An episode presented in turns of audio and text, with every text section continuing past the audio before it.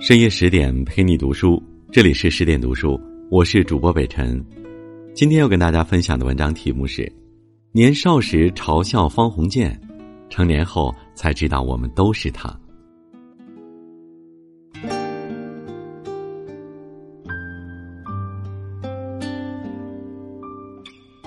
这是我第三遍看《围城》，第一遍看《围城》，年纪太小，勉强读完。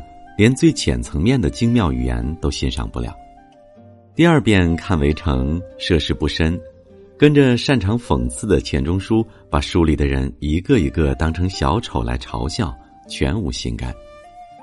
这次读《围城》，却读出了许多无可奈何，许多人生真相，想起了许多人事，开始念及己身。也许这就是张爱玲所说的。因为懂得，所以慈悲吧。从前只觉得滑稽可笑的故事，觉得用再刻薄的言语形容他都不过分的人物，现在也开始不忍苛责。特别是对小说主人公方鸿渐，以前嘲笑他，成年后越发觉得人人身上都有方鸿渐的影子。如果要用一个词来形容方鸿渐，最合适的应该是平庸。从他归国走下留学的游轮开始，他的境况一直在变差。究其根本，就是因为他在该努力的时候没努力，然后因为平庸吃尽了苦头。回顾他的求学经历，在国内的时候，他就不断换专业，越换越简单。原本要学的是土木工程，可是他是个无用之人，学不了土木工程。在大学里，从社会学系转哲学系，最后转入中国文学系毕业。他的父亲是个乡绅，他的国文自小是受过调教的，可见他转专业是往舒适区里换。而侥幸得了岳丈资助，出国留学之后呢，文学系留学生该做的事儿，他一样也没做。方鸿渐到了欧洲，既不抄敦煌卷子，又不仿永乐大典。也不找太平天国文献，更不学蒙古文、西藏文或梵文。四年中，倒换了三个大学：伦敦、巴黎、柏林。随便听几门功课，兴趣颇广，心得全无，生活油气懒散。钱花的差不多，准备回国了。父亲和岳丈跟他要博士学位，只好花四十美金买了个假的敷衍。没有真才实学，也没有社会关系，他刚开始是职业无着落的。岳丈照顾他，让他在自己的点金银行里临时挂职，领一份工资。但这并不是什么体面的工作。初次见面，视他为情敌的赵新梅一句话就把他问哑了：“方先生在什么地方做事啊？”他只能含糊的回答：“暂时在一家小银行做事。”气势弱的像扑腾的小烛火。他挂职清闲，但很舒心畅快吗？并没有。岳丈还给了他一个辅导儿子功课的任务。小孩是最狡猾的动物，他一下子看破了方鸿渐的虚弱和对自家的仰赖。名为辅导，实际上每天指使方鸿渐替他做功课。怎么说，名义上也是留学回国的高材生，被一个小屁孩骑到头上。心里能真的痛快吗？人生的前二十七年，父亲是一乡之望，岳丈是小有家资的生意人，方鸿渐的人生尚有人给他兜底，加之大学是象牙塔，方鸿渐在学生身份的庇护下，还没见识过生活的獠牙。随着毕业离开学校，家里因为逃难而落魄，又与岳父家彻底撕破脸皮。再也无人为方鸿渐兜底和提供庇护，他的不思进取、荒废学业，终于在他进入真实职场后展现出后果。他得到三闾大学的教职，原因很荒诞，全是因为赵新梅喜欢苏文纨，把他当情敌，想通过提供一份远距离的工作拆散他和苏文纨。校长高松年在电报里原本许诺给方的是教授职位，可是却发现方是自己开来的学历，并没有学位，只是个各国游荡的游学生，也并非学政治的，没资格当政治系的教授，最后安排他教伦理学，给了副教授的职位。方虽然不忿，也只能逆来顺受，任人摆布。说到底，就因为他太过平庸，根本没有其他选择，自然在职场毫无议价能力。伦理学课不属于任何系，方地位尴尬。教伦理学之后，他是最被学生看不起的老师。他课教的烂，也管不住学生，学生只不过把他的课当成混学分的捷径。后来，孙柔嘉被学生欺负，方又接替孙教基础最差的学生学英文，结果被同事韩学玉暗算，撺掇学生告状，上书学校要求替换老师，方差点提前丢了工作。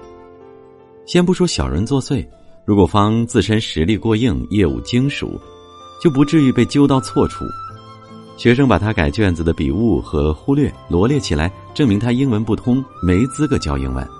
他何至于自己看得面红耳赤？人家赵新梅是政治系的系主任，可是他的英文水平甚至公认超过英文系系主任刘东方。方留学四年，竟连语言关都没过。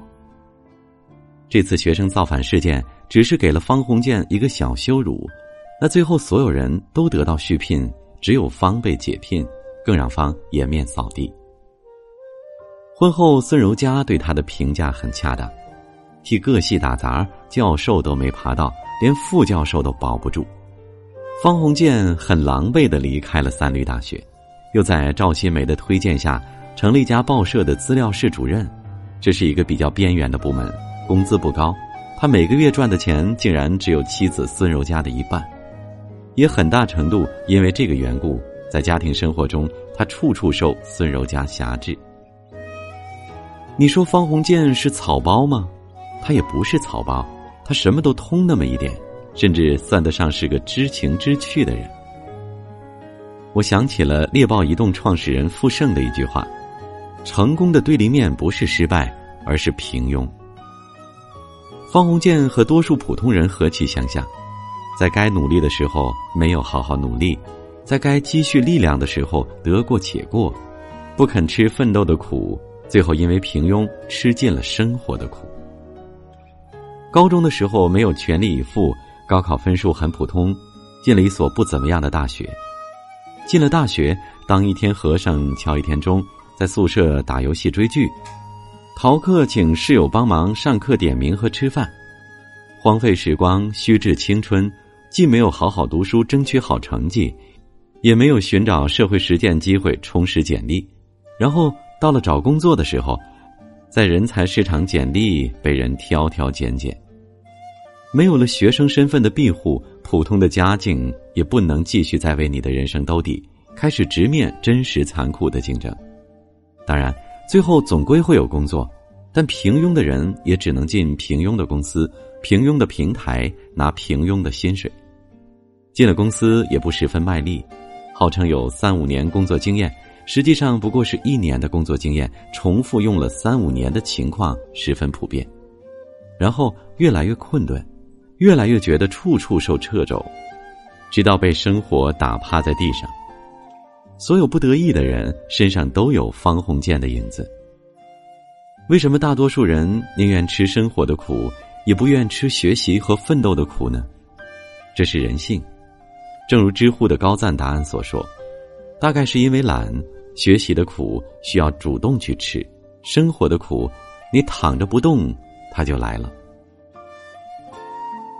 狼狈离开三闾大学之后，方鸿渐再次见到了赵新梅，也再次见到了苏文纨，两次重逢都让方鸿渐深受刺激。重见赵新梅，方鸿渐所受的刺激是心态层面的，他所感受到的碾压是心理上的。赵新梅在重庆混得风生水起，进了国防委员会，来信中颇为得意，一扫因与有夫之妇传绯闻而连夜出走的狼狈。赵新梅可能是围城里最真诚、最好的一个人，待方鸿渐这个朋友真诚至极。他并没有因为方鸿渐的失意而瞧不起他，也没有因为自己的得意流露出任何优越感，而是极其体贴的。给了方鸿渐当时最需要的帮助和建议。首先是劝方鸿渐在旅途中就结婚，因为他知道方孙两家都不宽裕，而回家办酒请亲戚朋友吃酒开销不小，且孙柔家有未婚先孕的隐患。如果当真如此，在当时的社会背景下，对两人的声誉都是大大不利的。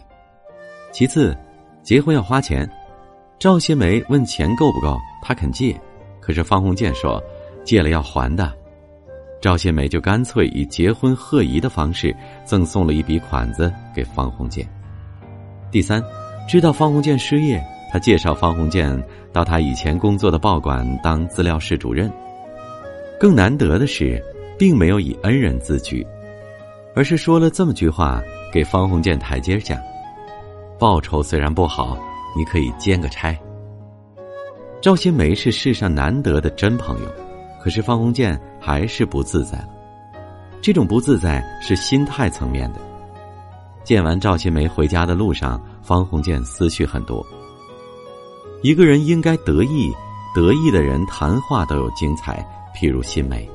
自己这一年来牢骚满腹，一触即发，料想人家也未必爱听自己牢骚，留心管制，像狗戴了嘴罩，谈话都不痛快。这一切是境遇不同造成的。生活顺遂得意的人，内心自信，在谈话中思维活跃，不时有高论妙论，他们容易跳脱，容易有趣，容易妙语连珠。而境遇糟糕的那一方内心自卑，所以嗫嚅犹豫，不敢高谈阔论，像狗戴了嘴罩。方鸿渐再也不是原先那个没有家累、手头宽裕的单身贵族和青年才俊了。轮船上小费一给就是几百法郎，三百块钱的皮衣买下来眼睛都不眨一下的生活一去不复返。先不论真实的斤两，至少在社交场合。那时的他是与赵新梅势均力敌，可以分庭抗礼的；但现在的他灰头土脸，职场一败涂地，前途一片暗淡。在春风得意的赵新梅面前，首先在心理上就成了一个矮子。他和赵新梅再也无法像从前一样轻松的互相调侃、指点江山、品评人物了。他们的差距就像崇山峻岭一样。横亘在中间，两个好朋友相处起来，再小心翼翼，也再也回不去了。再见苏文纨，又阔又时髦的苏文纨所带来的刺激是物质层面的，他的傲慢所带来的碾压是社会地位、金钱、资源上的。苏文纨整个过程对方鸿渐夫妇十分无礼和傲慢，只忙着和赵新梅母子交际，甚至有点把方鸿渐夫妇当空气。其中一个细节是，孙柔嘉穿了新衣服，胆气大壮，想见见方鸿渐的前绯闻女友。可是马上在苏文纨一身紧俏伶俐的旗袍对比下败下阵来。手里的小阳伞和苏文纨的阔边大草帽一比，更是落伍了一个时代。临走前，苏文纨伸手让孙柔嘉拉一拉，姿态像伸手到热水里试试烫不烫。把方鸿渐、孙柔嘉搞得十分尴尬和窘迫，受了怠慢，连带着妻子受辱。方鸿渐回家的路上，心情非常郁结。两年前，不，一年前，跟他完全是平等的，现在呢，他高高在上，跟自己的地位简直是云泥之别。就像新梅吧，成他瞧得起，把自己当朋友。可是他也一步一步高上去，自己要仰攀他，不比从前那样分庭抗礼了。可偏偏这种涉及到自尊的郁结是最不可与人言说的，所以方鸿渐的心情像关在黑屋里的野兽，把墙壁狠命的撞、抓、打，但找不到出路。方鸿渐重见赵苏所受的刺激，恐怕每个人一辈子。都要经历那么几次，即使是在你眼里金光闪闪的人，在更金光闪闪的人面前，也会被碾压到尘土里去。去年不是有个复旦女生写了篇文章，说我上了九八五二幺幺，才发现自己一无所有。我是在很久以后才意识到，原来那些看起来光鲜亮丽的人心里也是自卑的吗？在同一所学校里，成绩好一点或者差一点，总归还在一间教室里读书，一个宿舍楼里睡觉，一个食堂里吃饭，大家看起来似乎都是一样的人。可是，在社会这所大学里，成绩好一点或者差一点，那就是过着截然不同的生活。同一个公司上班的同事，一起聊天吃饭的朋友，从小一起长大的发小，原本有差不多的圈子，差不多的消费水平，点差不多的外卖，看起来也似乎是一样的人。可是几年后再见，摇身一变，已经全然不同。心态再平稳，到这样的时刻，自尊也会被刺痛的。有人说，同一个起点的人，拉开差距。三年现端倪，五年渐渐拉大，十年基本定格局，然后出现马太效应，混得好的越来越好，混得差的越发望尘莫及。为什么会这样呢？有时候是因为同一起点本身就是一个错觉。赵新梅和苏文纨的家境，非落魄小乡绅的儿子方鸿渐可比，方不过侥幸得了岳丈的资助。有了留学背景，才有机会与这些人结交。刚开始的平等，原本就是方鸿渐的错觉。想到这一处，你灰心不灰心，沮丧不沮丧？还有的时候，差距拉开是因为做错了，选错了，错过了最佳的学习和积累时机，选错了行业，选错了公司，选错了岗位，选错了城市，选错了伴侣。一步落后，步步落后；一步错，步步错。再想赶上，已万万不能。没有把握好发展机会，最终变成同龄人中的失败者。怎么办呢？暗下决心迎头赶上吗？通常比较少，恐怕更多的人会像方鸿渐和孙柔嘉一样，通过某种自洽的逻辑，把受伤的自尊心按下去。方鸿渐夫妇的疗法是通过作践苏文纨获得某种优越感，疏解嫉妒和受伤的自尊心。方鸿渐说：“你看他现在变得多么俗，从前的风雅不知道哪里去了。想不到一年功夫会变得唯利是图，全部像个大家闺秀。”孙柔嘉说：“俗没关系，我觉得她太贱，自己有了丈夫还要跟新梅勾搭，什么大家闺秀？我猜是小老婆的女儿吧。如果说方鸿渐哪里还有一点可爱，恐怕是他的天真和不通世故。”可是他的不通世故，却让他在生活面前磕得头破血流。在进入真正的社会之前，我们总是一厢情愿的认为我们可以远离是非，远离人情世故。可是最后你会发现，这全然不由你做主的，你不知不觉就被一张人情世故的网给套住了。首先套住方鸿渐的网是职场的网。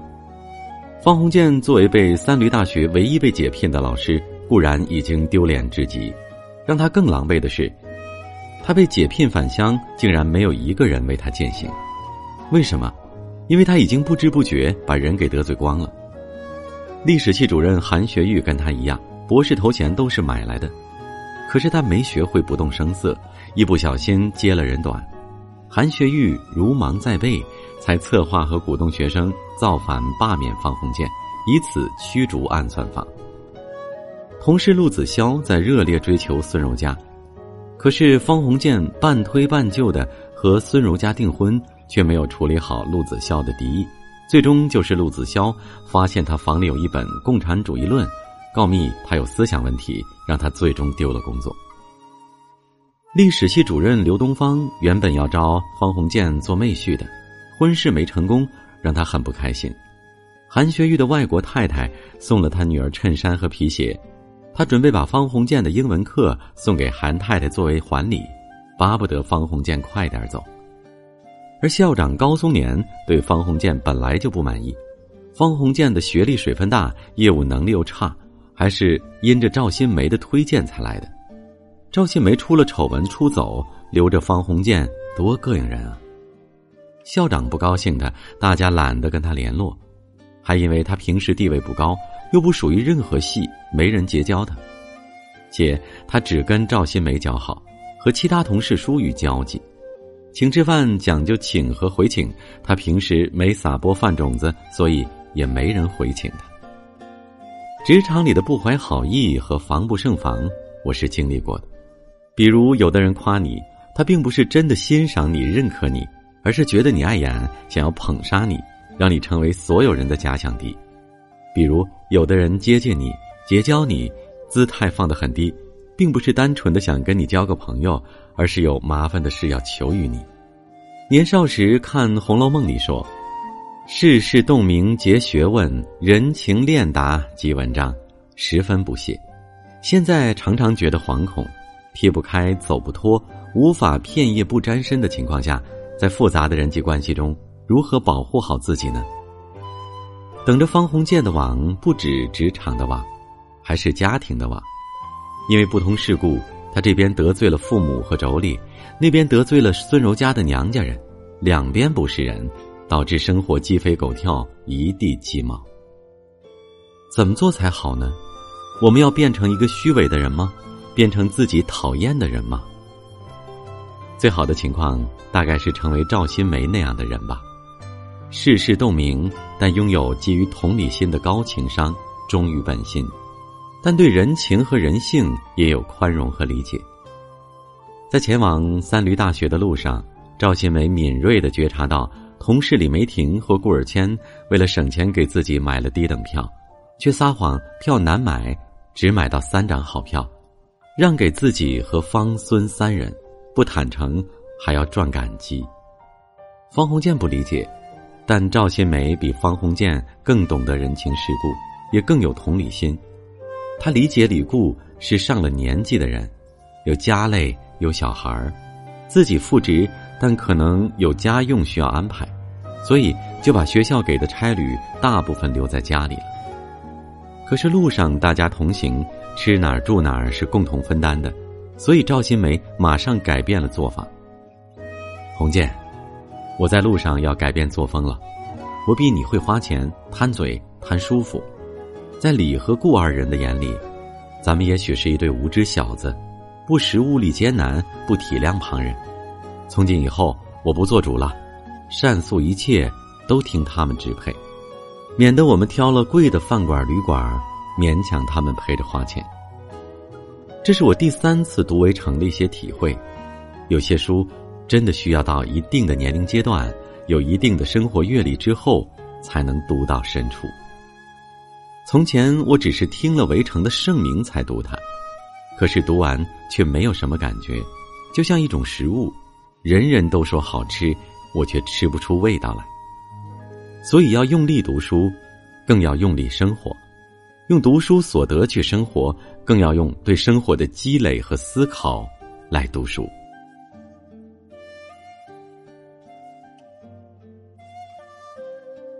好了，今天的分享就到这里。更多美文，请继续关注十点读书，也欢迎把我们推荐给你的朋友和家人，一起在阅读里。成为更好的自己，我是你们的朋友主播北辰。如果想找到我，可以关注北辰的个人微信公众号“北辰在找你”。北辰的抖音号是“北辰在找你”的首字母。我在首都北京，祝各位晚安，吉祥。我们明天见。